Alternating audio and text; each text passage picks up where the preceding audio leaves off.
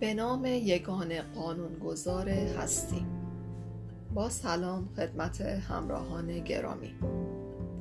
در این پیج قرار است در مورد زندگی شخصی صحبت کنیم که از فرقه زاله بهایت خارج شده و کتابی نوشتن به نام طوفان بر خاکستر. که تصمیم بر این شد که کتاب این شخص را به صورت پادکست صوتی از زبان خود این شخص بخوانیم قبل از اینکه به کلیات بپردازم لازم دانستم همراهان عزیز بدانند داستانی را که با هم می‌خوانیم داستان یک زن ستم دیده و در عین حال قوی و استوار می باشد. این کتاب مشتمل بر هم فصل می باشد.